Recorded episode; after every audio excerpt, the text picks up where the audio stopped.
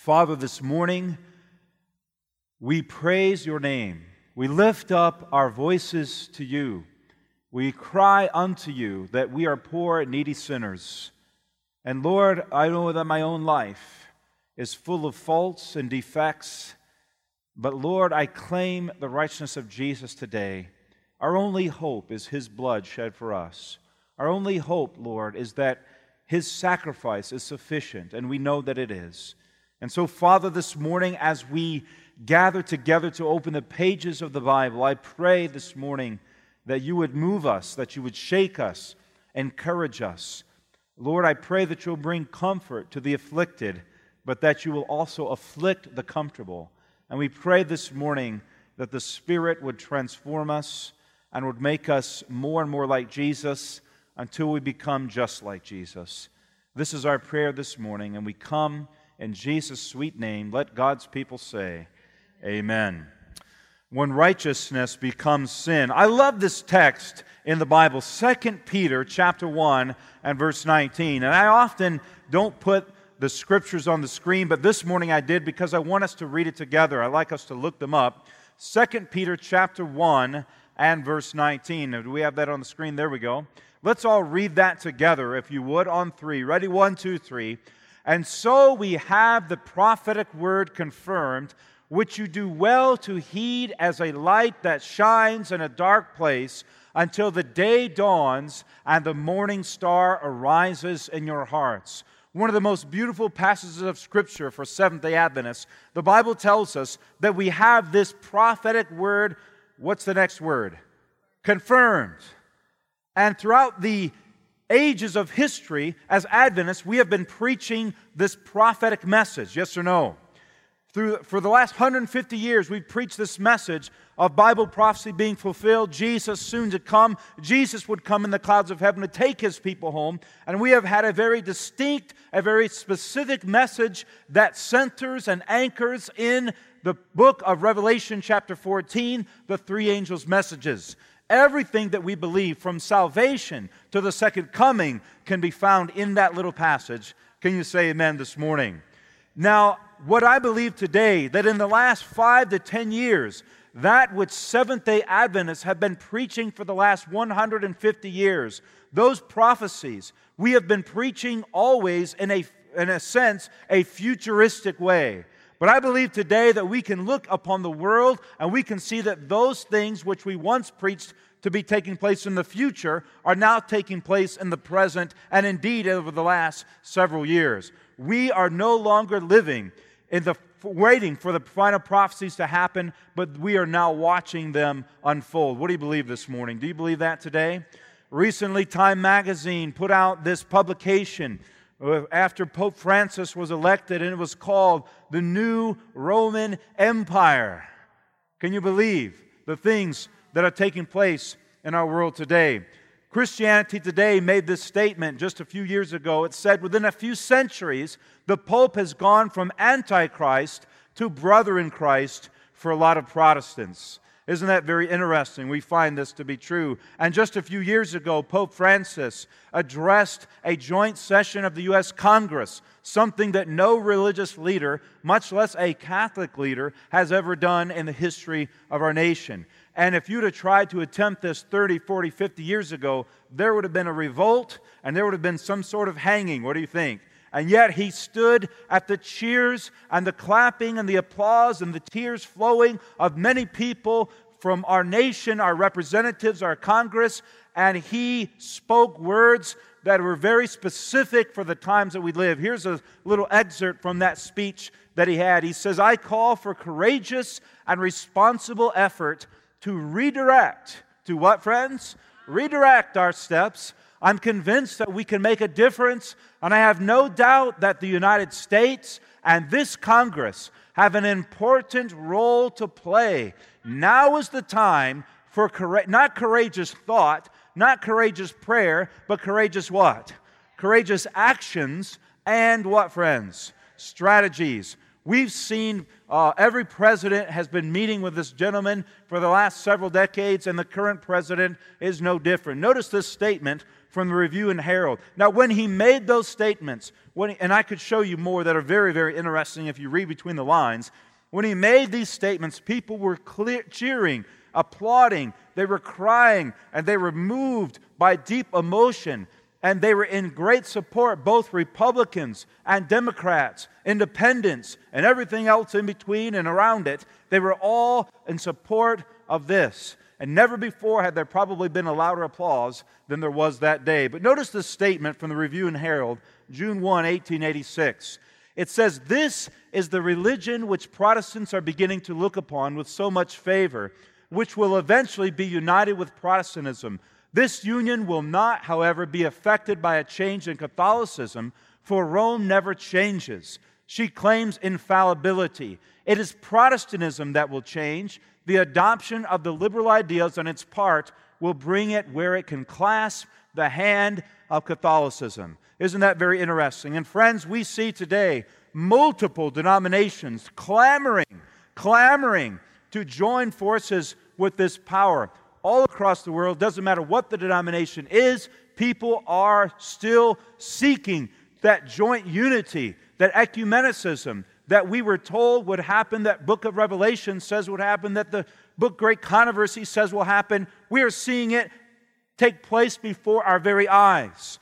And yet, even though we have more evidence for the truthfulness of our message, though we see, have seen more prophecies fulfilled, though we see it coming right down the pipe to the, for this nation and for the world to embrace the mark of the beast, I would propose to you today that never before has the church been more asleep. It seems like the more evidence we see, the heavier our eyelids get. Notice, I'm going to move past this one. I want you to notice this. In 1948, Billy Graham said, The three greatest menaces faced by Orthodox Christianity are communism, Roman Catholicism, and Mohammedanism. Now, listen to this, friends. Just recently, just a few years ago, notice what he says. Same man makes a different comment. I found that my beliefs are essentially the same as those of Orthodox Roman Catholic. Isn't that interesting? Very interesting. Rick Warren recently said this. He said, Protestants as a people have a long history of heresy. The time for reconciliation is now in order to ensure a full and dogmatic transition into the folds of the church. Now, he's not talking about Saddleback Church down there, wherever he pastors.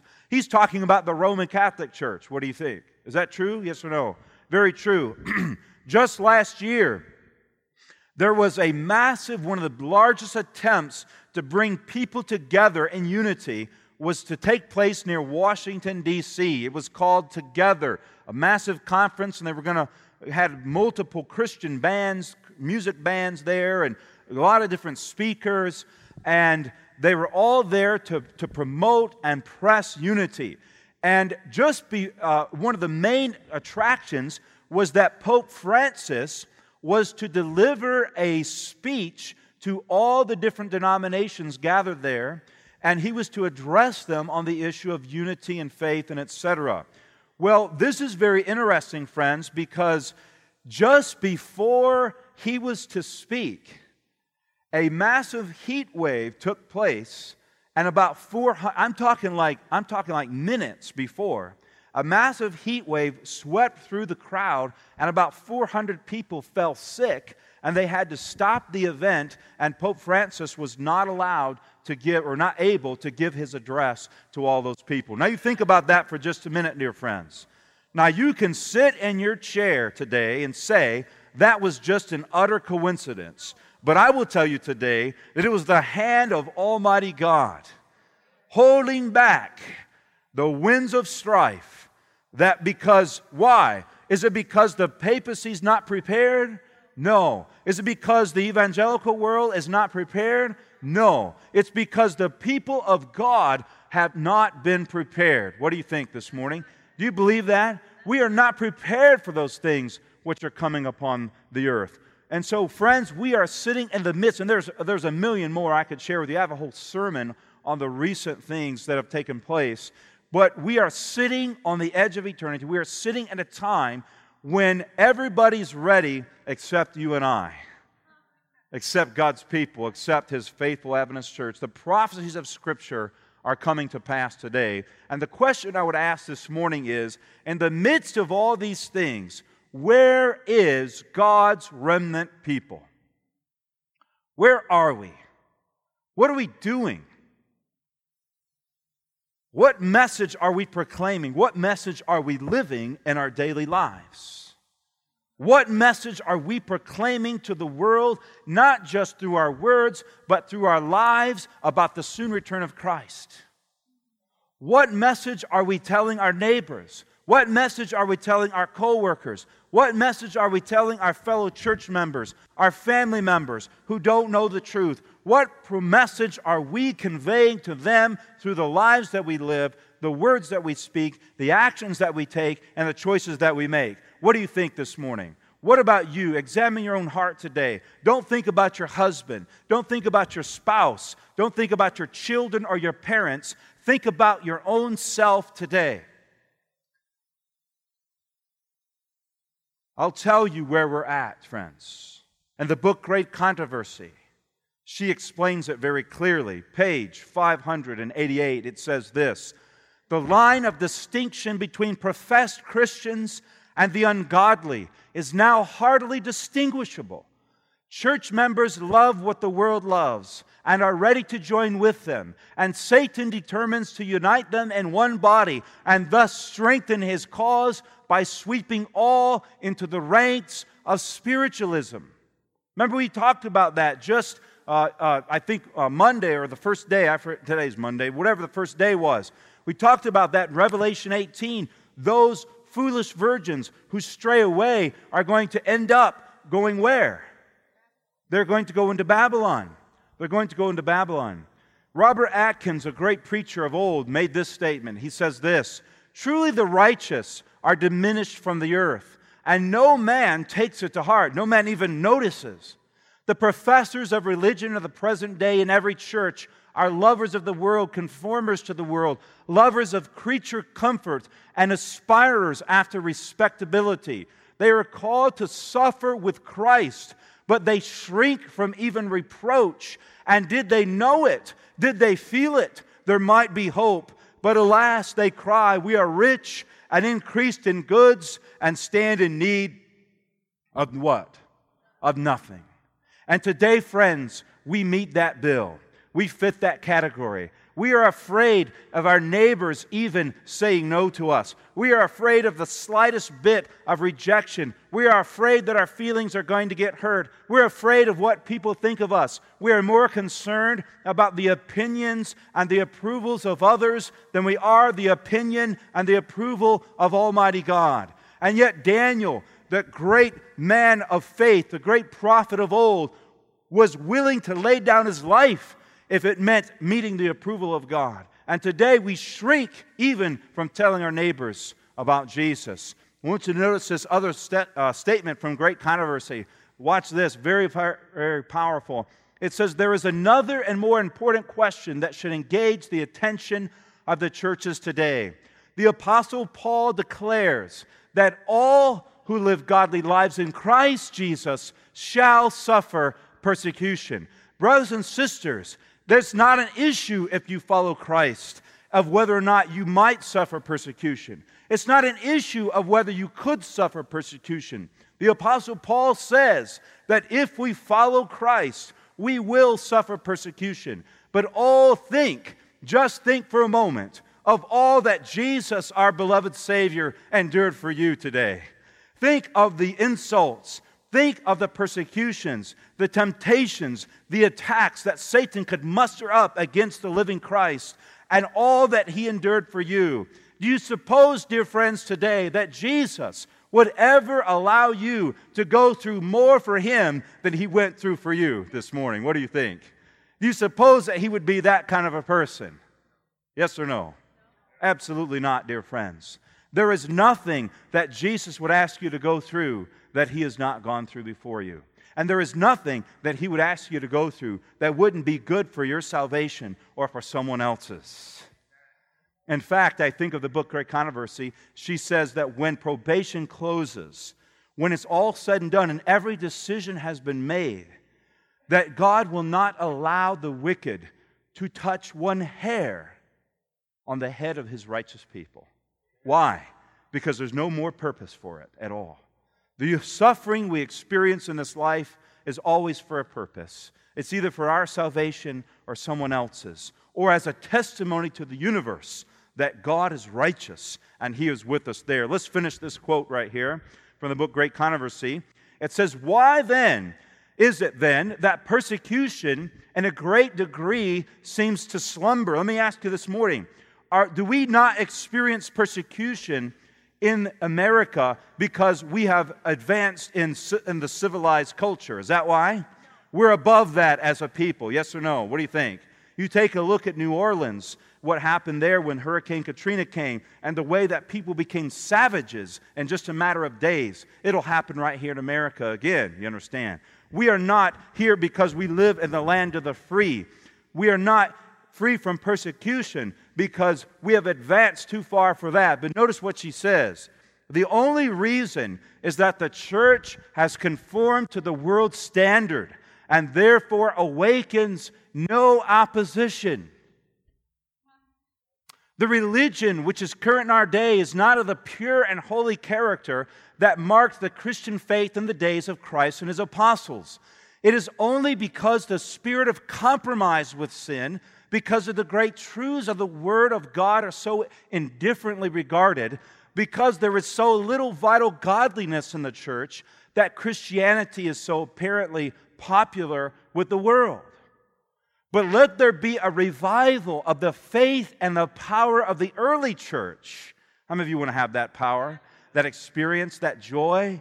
And the spirit of persecution will be revived and the fires of persecution will be rekindled. Now, listen, I don't want to sound fanatical here. Nobody's looking to be persecuted. You understand? We're not going out looking for a fight. We're not going around out flaunting it around with an arrogant, egotistical attitude, trying to pick fights with people and then, and then cry persecution whenever they turn on us. You understand? But they turn on us because of our rotten attitudes rather than our sweet spirit and love for truth and love for Christ. Yes? So we're not looking for it.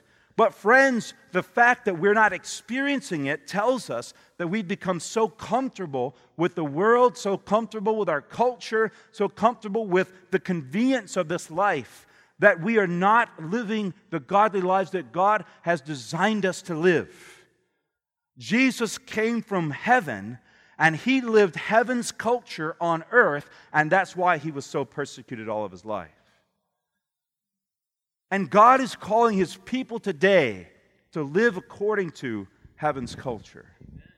He's calling us not to live in the majority of the world, but he's calling us to live with the majority of the universe, the unfallen worlds. He's calling us to something higher. He's calling us to his ideal. And there is joy, there is beauty, there is a preciousness in that type of a life. So this morning we're going to talk a little bit about that. Now, in the book of Peter, he says that we are called to be a peculiar people. But I would ask you this morning have we lost our peculiarness as Seventh day Adventist Christians? Have we lost our peculiarness as a people of God and as a people of the book, the scriptures, the holy word of God? Have we lost our peculiarness amongst the nations and amongst the other people who claim to follow God, who have a form of godliness, but deny the power thereof. Have we also fell into that category? I wonder this morning. I want to talk to you today about five keys to absolute surrender. Five keys to what kind of surrender? And an absolute what? Surrender. Absolute surrender. Now, I don't want this to be some kind of little gimmick thing where it's like, oh, you follow these five keys and, and all is well and you're going to be rich and prosperous. That's not what I'm talking about here today. You understand? But these come right from the Word of God. And I studied the book of First John, and I found a beautiful picture of the righteousness of Christ. In fact, the only way to have absolute surrender in your life is to have a full, rich experience with the righteousness of Jesus Christ. What do you say this morning? Amen? We want to experience the righteousness of Jesus. So go with me to the book of First John. This is a passage that I'm sure that most of you are familiar with. First John chapter 5 uh, chapter 2, I'm sorry. First John chapter 2, and we're going to take a look at this text. Now most of us when I say to you that we need to give up sin in our lives, if I just make that statement, and most of us get this picture, or most of us have probably attempted to surrender or get rid of sin in our life by doing something like this. We grit our teeth, we tighten our belts, and we say, I don't need to eat any more cheese. I don't need to eat any more sugar. I don't need to, I, I need to get my exercise. I need to just tighten my belt and just be a more uh, strict and, and, and faithful Adventist. I need to live that Adventist culture a little more deeply. Yes or no? How many of you are guilty of that? I'm guilty of that. How many of you are guilty of saying, God, I'm never going to commit that sin again? How many of you are guilty of that? It seems so tempting, it seems so appealing, and then once you actually get into it, when you're actually doing it and you've finished it, it doesn't seem so appealing anymore, does it? because that condemnation comes in. And let me tell you what, friends, if you experience the condemnation and the conviction of sin, you can rejoice. Do you know why? Because you can be assured that the Spirit of God is working in your hearts to turn you back to the living Christ and back towards repentance. Some people think that that condemnation means they've rejected God. No, if you experience a numbness in your life, if you experience a sleep in your life, that's when you need to fear being in trouble, you understand? But if you have conviction, you can rejoice because God is working in your hearts. Amen? And listen, we think that the answer to sin is to tighten our belts and just be tougher Adventists, just to kick that sin right out the door. But I would propose to you today that you have no power to do such. You have no power to eat anyway. You have no power to do anything in your life except more sin. That's all you have power to do. But you do have the choice to stop sinning. And you do have the power that comes from on high to stop sinning. Are you with me this morning? Look with me in 1 John chapter 2. We're so familiar with this passage. We're just going to start in verse um, we're going to start in verse 15. John says, Do not love the world or the things of the world. If anyone loves the world, the love of the Father is not in him. For all that is in the world, the lust of the flesh, the lust of the eyes, and the pride of life, is not of the Father, but is of the what? Is of the world. And the world is passing away, and the lust of it. But he who does the will of God abides for how long, friends? He abides forever. And I want you to notice something here. John says in verse 15, If anyone loves the world, the love of the Father is not in him. Is that because if we love the world, and if we love sin, and if we're engaging in sin on a regular basis, is, that, is, the, is it because the love of the Father is not in us? Is that because God has ceased loving us? Yes or no? No. In fact, there's nothing you can do your whole life, good or bad, that will make God love you any more or any less than what He already does. Because His love is not based upon your actions, but it's based upon His goodness and His character and who He is as a person. You understand? That love of God is pure. It, it, the love of God is so pure that it's not based upon your actions. Now, His favor is dependent upon your actions, yes or no? But his love is not. And here's the thing the reason that the love of God is not in our hearts if we're, con- if we're just engaging in daily sin is because we have made no room for it there. You see, the human heart is only so big, you understand? We can only, only have so much love and affection for something. And if we've chosen to put our love and our affections on the things of the world, then we've filled our hearts with the love of the world, and there remains no room left for the love of God. You understand this?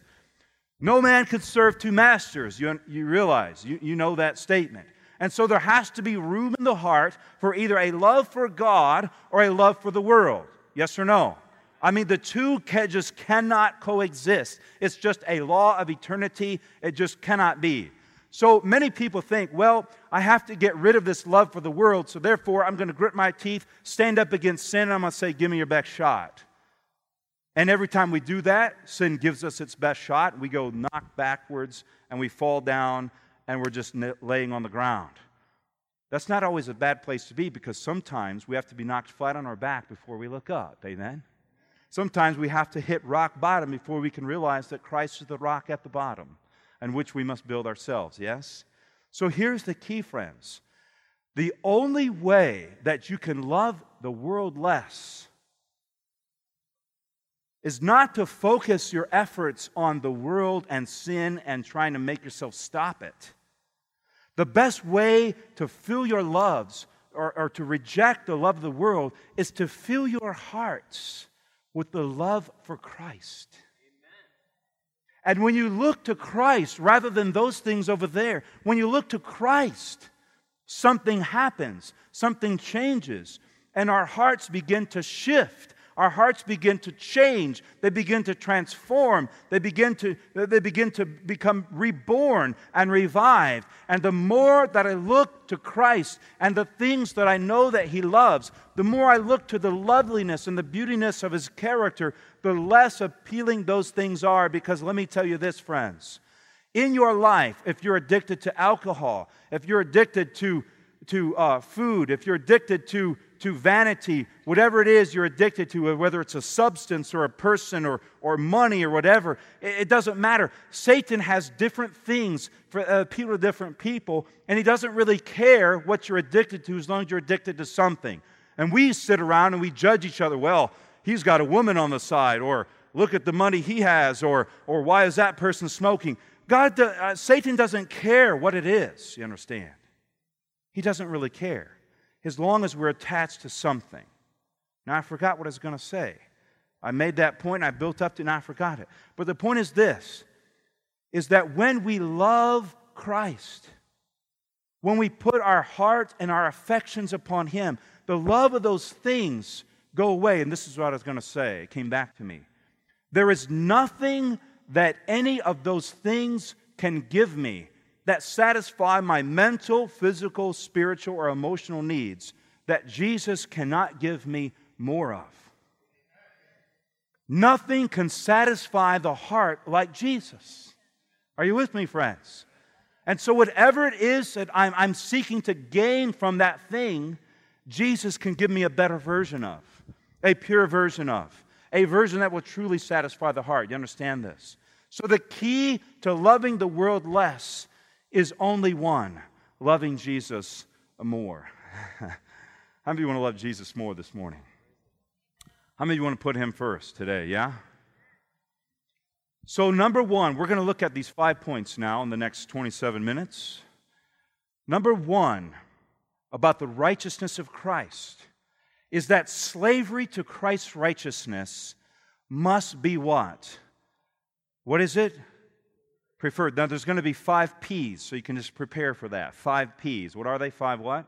Five P's. The first one is that slavery to Christ's righteousness must be preferred over the slavery to the world's righteousness, unrighteousness. Now, you have to understand this, friends.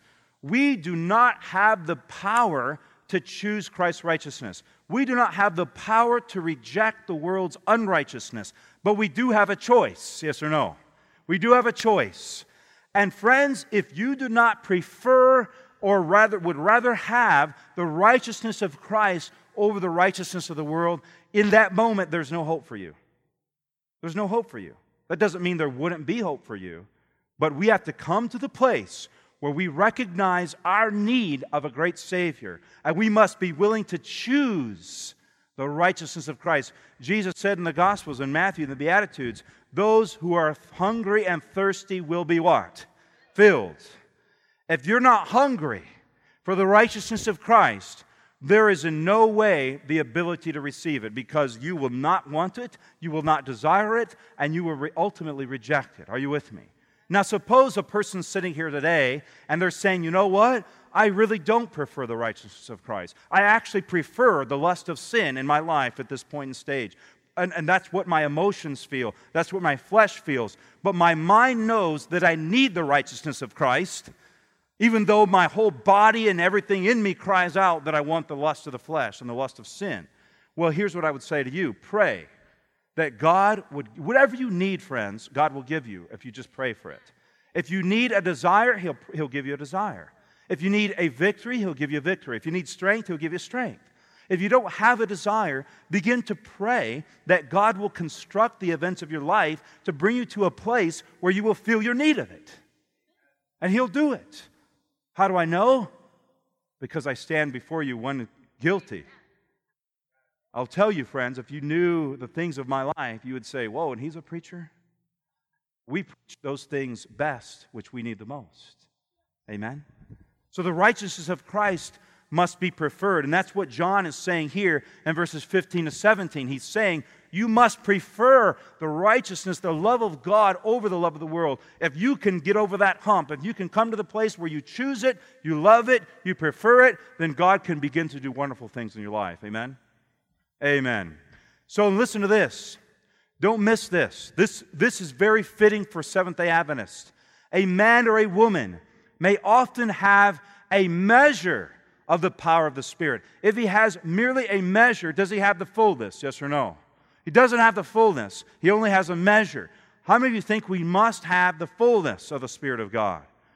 We may have a measure of the power of the Spirit, but if there is not a complete measure of the Spirit in the life, he or she will not help a people onto a higher standard of spiritual life.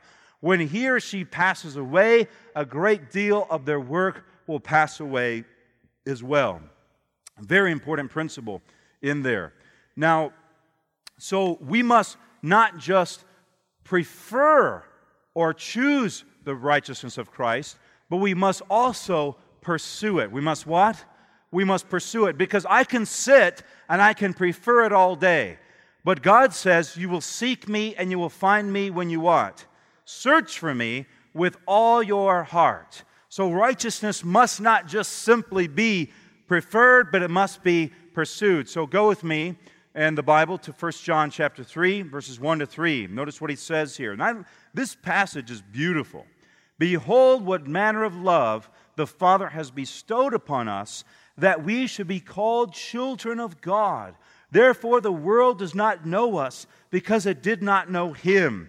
Beloved, now we are the children of God, and it has not yet been revealed what we shall be, but we shall know that when he is revealed, we shall be like him, for we shall see him as he is. And notice verse 3 And everyone who has this hope in him does what?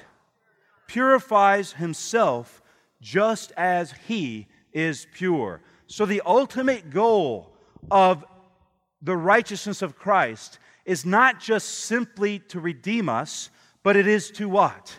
Restore us. It is to purify us. Now, not one of you sitting here, nor me standing up here, have it within ourselves to purify ourselves. You understand that? We don't have it within ourselves. But when we come to Christ, He has assured us that He will make us pure. How many of you could say amen? He has assured us that He will make us pure. And it is by faith, we talked about this the other day, it is only by faith that we have this purity. It is by faith that He does this. But I want you to notice this, friends. There is a work for us to do in purifying ourselves. Not the act of purifying, but something very important. Now, notice this statement right here. It says, A union with Christ by living faith is enduring. Every other union must what? Perish. You got to burn all the bridges to Satan's world. You understand? Because what so often happens is we accept Christ, but when the, when the slightest little thing uh, uh goes wrong or goes amiss or the slightest temptation comes, we just like to run across that bridge right back over into Satan's world and get that little comfort mat, get that little need mat, get my little fix me up, right? And then we realize that was a bad thing to do, and then we come back to Jesus and we say, Oh, Jesus, please forgive me, etc., etc. But God says, Uh uh-uh. uh if you want to have a real union with me, you must be completely and utterly dependent on me for everything, in every way. And you have to burn the bridges to Satan's world. Let's go back to the quote now. A union with Christ by living faith is enduring every other union must perish. Christ first chose us, paying an infinite price for our redemption. And the true believer chooses Christ as first, at last, and best in everything. See, that's been our problem in Seventh day Adventists in the last 150 years or so in Laodicea. We have not chosen Christ first. We have chosen other things first. We have not chosen Christ last. We have not chosen Christ best. We come to church, we do all these things, but that's not giving Christ our best. You understand?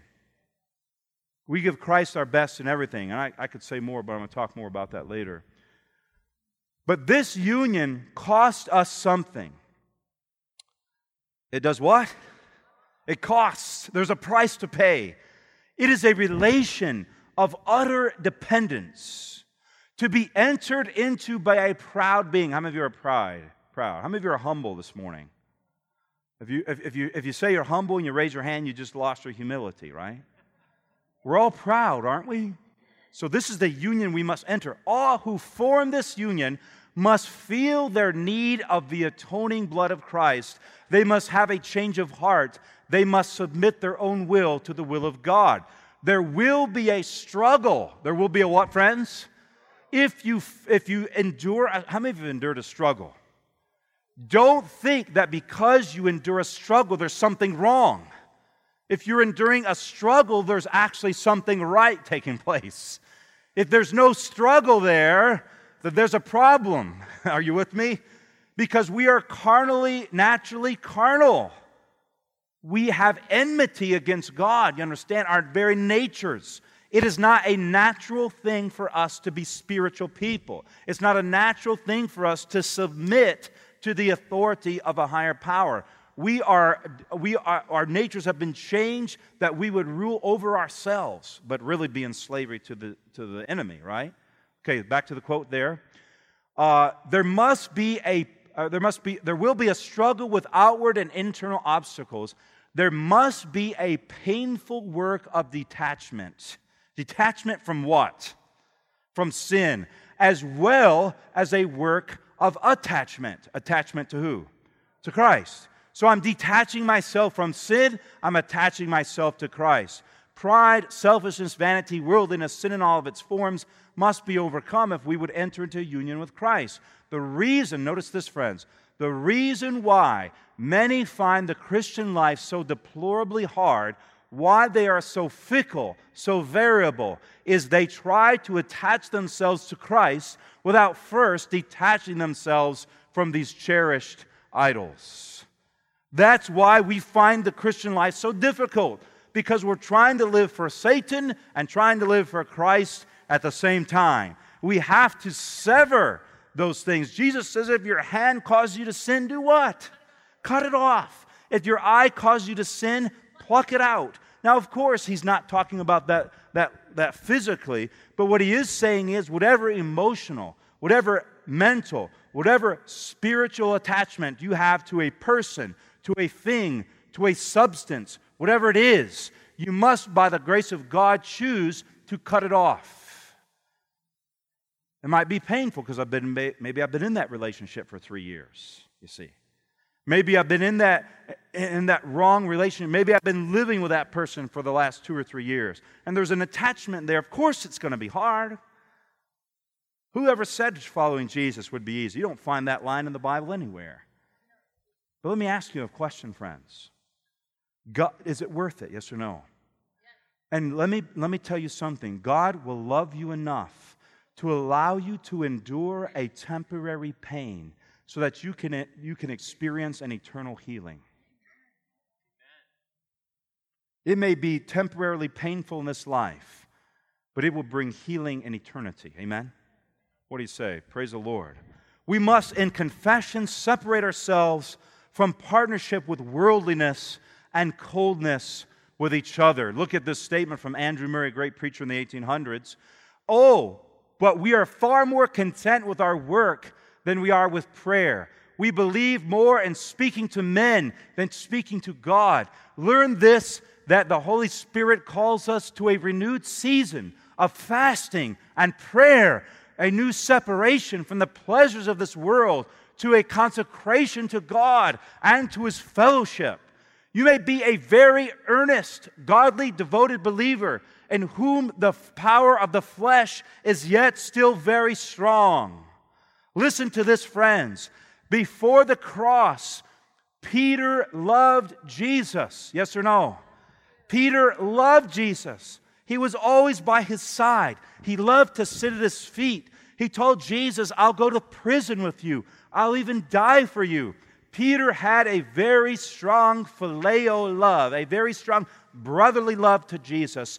But when it came to the place where Peter had to think of his own life, his own survival, his own preservation, or that of Jesus, he was ready to drop Jesus like a bad habit. He was ready to leave Jesus at the door. He denied him not once, not twice, but three times. And dear friends, today it is my fear that there are many Seventh day Adventist Christians in God's final remnant church who love Jesus, but have not been transformed by his amazing grace. They have not understood the joy of salvation. We love him, but in a crisis, we would deny him. And how do you know this? How do you know if you fit that bill? How do you know if you are that person? By the way you live your life today. Are you living in harmony with the principles of God in your life? Are you being faithful to God in all that you do? Are you, are, are, are, are you uh, does, does Christ take first possession of your pocketbook, your social activities, your entertainment? Does Christ rule your life?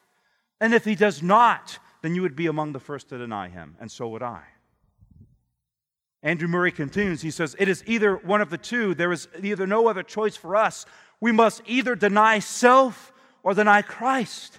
There is two great powers fighting each other self in the power of sin, and Christ in the power of God. One of these must rule over us. And let me tell you, friends, Jesus is in that heavenly sanctuary pleading with you not just every day, not just every hour, but every second and millisecond of the day. He is pleading with the Father that He would influence each one of us, that it would be Him that rules over our lives and not the enemy who's ready to destroy us in a heartbeat. Dear friends, there must be a wrestling, there must be a, a, a, a tackling of this ancient old practice of closet prayer. We do not pray like a people of God ought to pray. What do you think this morning? We raise up in the morning. We pray over our breakfast. We lead, read our little one page devotionals, which, by the way, I think are almost a curse for people because they read that little one page devotional and they think, oh, I'm good with God today. They have not studied God's Word, they have read the words that someone else wrote. They have not studied the spirit of prophecy. Oh, there might be a little paragraph in there, but that's not enough for a people who are wrestling against the lion that would destroy their souls. We must go to God in prayer. We must kneel before Him. We must pour our hearts out before Him. And if you don't know how to pray, go in there and get on your knees and ask God to teach you how to do it. And stay there until you know how. Stay there. People say, Well, how long should I pray?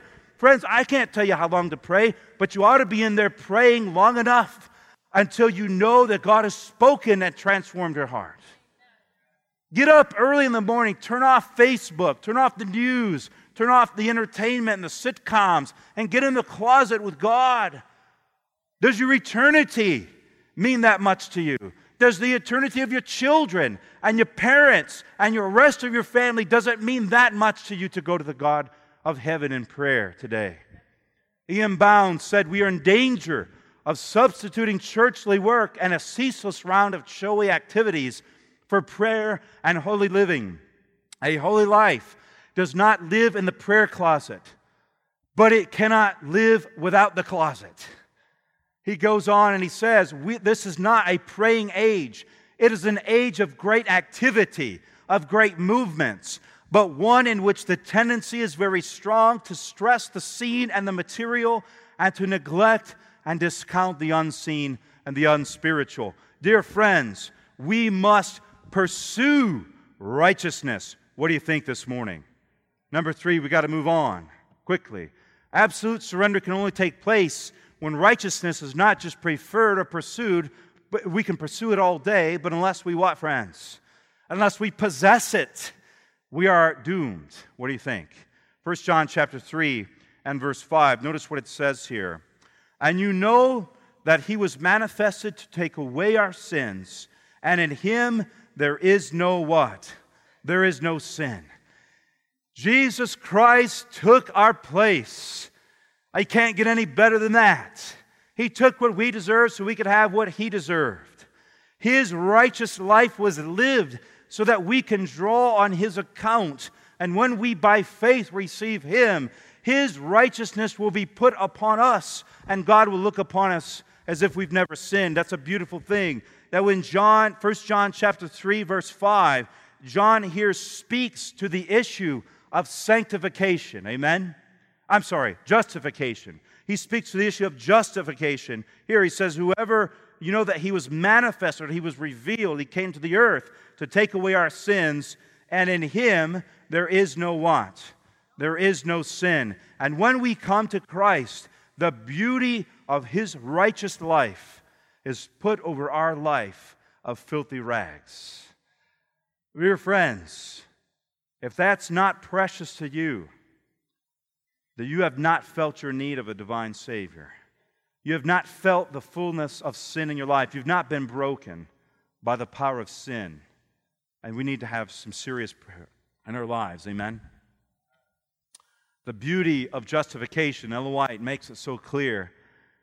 By faith, the sinner who has so grievously wronged and offended God can bring to God the merits of Christ. And the Lord places the obedience of his Son to the sinner's account. Christ's righteousness is accepted in place of man's failure. In this transaction, God pardons, justifies, and loves the sinner as he loves his Son. How many of you could say amen? Isn't that a beautiful picture? Also, Brother A.G. Daniells makes it very clear as well. Let me read this to you. He says, This is how far faith takes the place, or this is how faith takes the place of works and is accounted righteousness. This wonderful truth should be perfectly clear to every believer, and it must become personal what, friends? Experience. It should enable us to cease from our own works, efforts, and struggles and to enter into calm, trusting, living faith in the merits, obedience, and righteousness of Christ. These we may present to God in place of our failures. We should now experience the peace and joy in which such a marvelous transaction is able to bring to our hearts. Notice what he says that's underlined. He says, This must be what? Personal experience. You know what, friends? We often claim the righteous, we often talk about the righteousness of Christ. We often talk about the grace of God, but it is often that we are not experiencing it transforming us. But we must have that experience. And people make it so complicated, but in reality, it's so simple. All we have to do is put our faith in Christ and what He's done for us. He's already done it. Number four, once we receive that righteousness, once we possess it, it must then be what, friends? It must then be practiced. Look at 1 John chapter 3, verse 6 and 7. Verse 5 tells us we must possess it. We must have justification. Verse 6 and 7 deal with sanctification. Whoever abides in him does not sin. Whoever sins has neither seen him nor known him. Little children, let no one deceive you. He who practices righteousness is righteous, just as he is righteous. And some people say, well, Brother Wes, Pastor Wes, you can't, you can't say that we're going to live in this life without sin. Why would we want to ever limit God? How could we say that God can't do something in us? He can only not do something in you if you reject Him and refuse to let Him. That's the only way. But if you open your hearts, friends, there is no limit to what Jesus can do in the life. And let me tell you this if Jesus Christ, by faith, lives his righteous life within us, if he's living out his life through us, then should it be possible that he could do he could live his life through us without sin? What do you think? Am I claiming to be there? No. So, what's the problem? Why do we always keep sinning? Because we, we take our eyes off of Him. And when we do this, then we stumble and fall, you see. Paul says, As you have therefore received Christ Jesus, even so what? Walk in Him. When he says, even as you have received Him, he's talking about justification.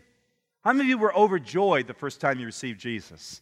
You were just so delighted and such had such peace. And Paul says, once you experience justification, just as if I never sinned, now you begin the process of sanctification. And so Paul says, look, we often stumble as Adventists over the issue of sanctification. But it's really simple. With the same faith you receive Jesus, the same simple, childlike, trusting faith, that's the faith you also walk in Him by. You understand? It's not, it's not that we, we have this simple faith where we receive Jesus and now we're justified, and now all of a sudden we turn around and there's sanctification staring us in the face, and it's all big and, and bad and, and it's going to crush out our life. No, no, no. It's not different. The same simple faith that worked in justification also works in sanctification. As you therefore have received Christ, even so do what? Walk in Him. Just keep trusting in His merits. Keep believing in His righteousness. And every day asking Christ to live His righteous life through yours. And as you do this without taking your eyes off of Him, you will live a righteous life. Righteousness will be practiced in your life. But if you stumble in sin, You've taken your eyes off him, and there's no hope for you now. Isn't that right? No. John says, Beloved, do not sin, but if you do sin, we have what? We have an advocate with the Father, Jesus Christ the righteous, who's always ready to pick you back up and set you back on that path of simple, trusting, childlike faith. Aren't you so simple? Aren't you so glad that God makes it so simple this morning? Amen. Then you look at 1 John chapter 3 verse 8 and 9. He who sins is of the devil, for the devil has sinned from the beginning. For this purpose, the Son of God was manifested, that he might destroy the works of the devil. Whoever has been born of God does not sin, for his seed remains in him, and he cannot sin because he has been born of God. And so, John tackles in this chapter, in just a few verses, the three issues of justification, sanctification, and glorification. He's saying it's all by simple what? By simple faith. Justification frees us from sin's penalty. Remember, we said this the other day. Sanctification frees us from sin's what? Power. And glorification frees us from sin's presence. Justification is what Jesus did for us on the cross. Sanctification is what Jesus does in us as he dwells in us by faith. And glorification is where the place where he's going to take us because of what he's made of us. How many of you think it's a beautiful thing? Too many of us are dwelling in justification and we think, oh, it doesn't really matter what I do after that. No, it matters. Because Christ must finish the work of restoring God's character in your hearts. God must reveal himself through you. And that leads us to our uh, another point. I want you to go with me to John chapter, uh, not John, but James. We got to quickly finish in three minutes. James chapter 4 and verse 17. Look at this. Therefore, to him who knows to do what? To do it good, and does not do it, to him it is what? To him it is sin. And so, listen, friends, don't miss this point. If I were to ask you what is righteousness, you would probably say to refrain from sin. How many of you would say that? To be, if I was to be righteous, I, w- I would not yield myself to temptation. Yes or no? And that is that true? It's true. It's correct. However, it's only half of the coin. You're with me? It's only one side. Because John, James says that if you know to do good, to do what?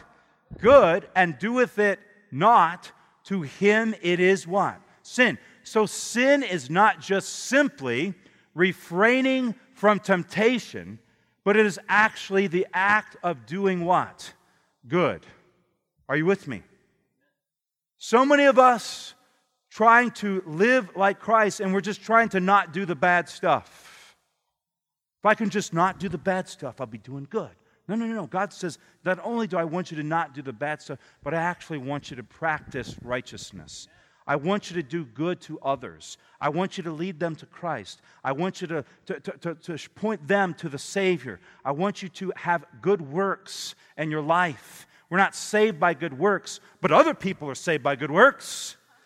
We're saved by the good works of Jesus, amen? So the good works that we do, that Christ produces in us, it's not for us to be saved, but it's so that others can be led to the Savior to be saved. Amen?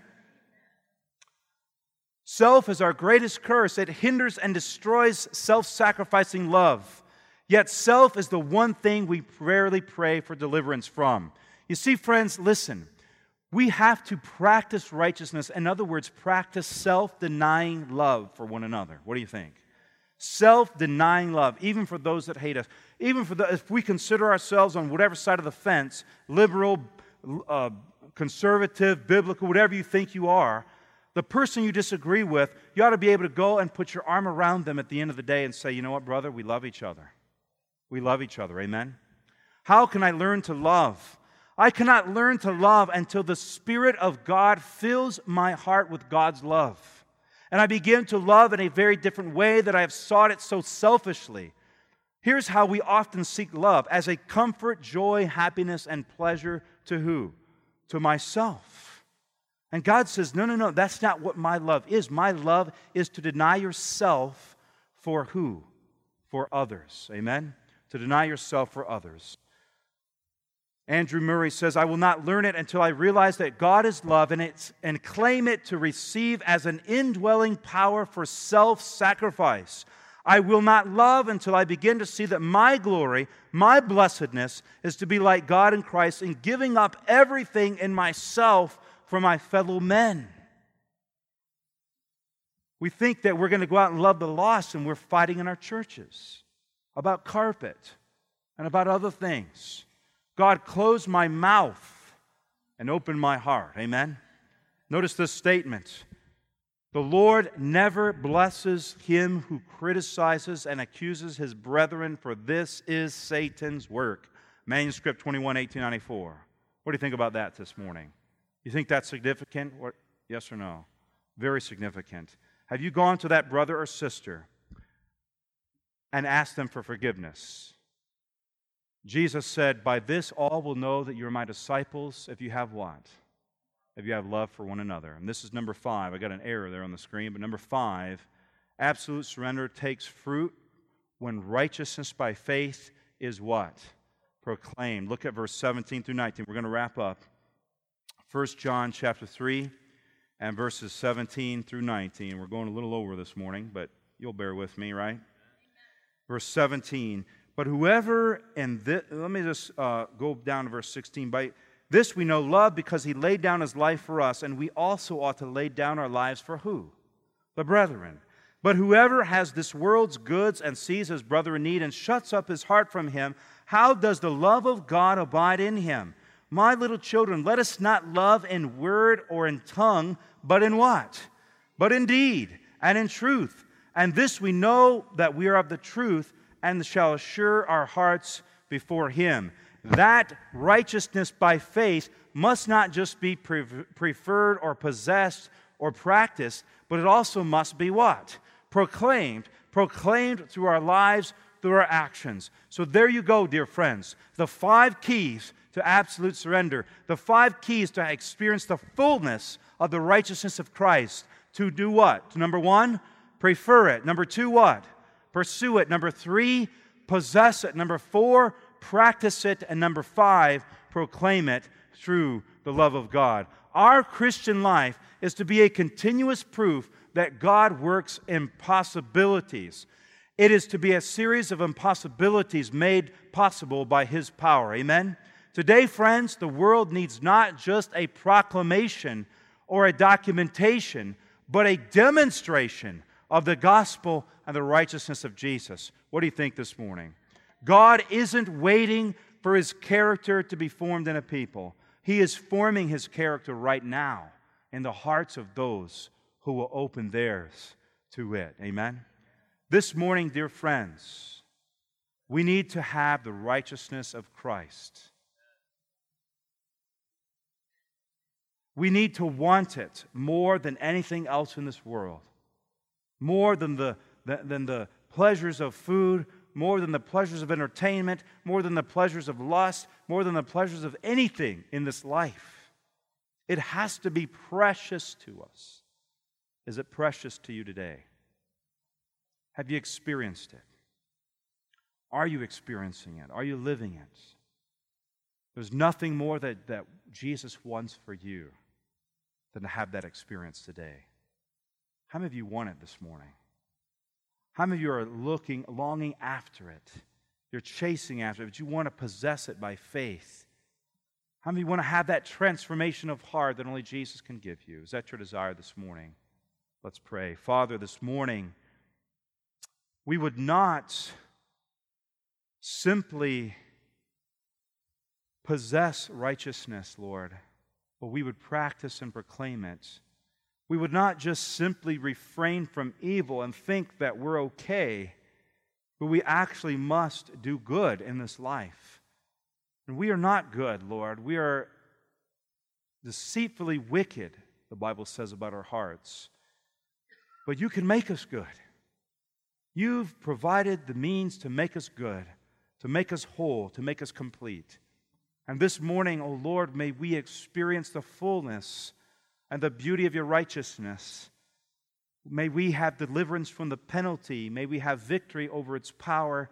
And may one day, very soon, when Jesus comes, we may be delivered from its presence. We plead with you today that your Spirit would work in our hearts, and that you would awaken us to our need of that beautiful Savior. Make it clear in our hearts, Lord. Make it clear in our minds.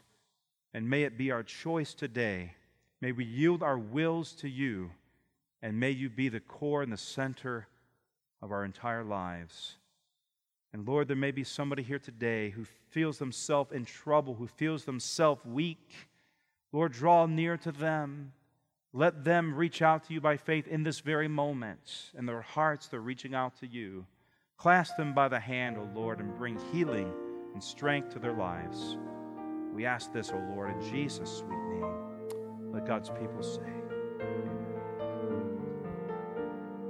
This media was brought to you by Audioverse, a website dedicated to spreading God's Word through free sermon audio and much more.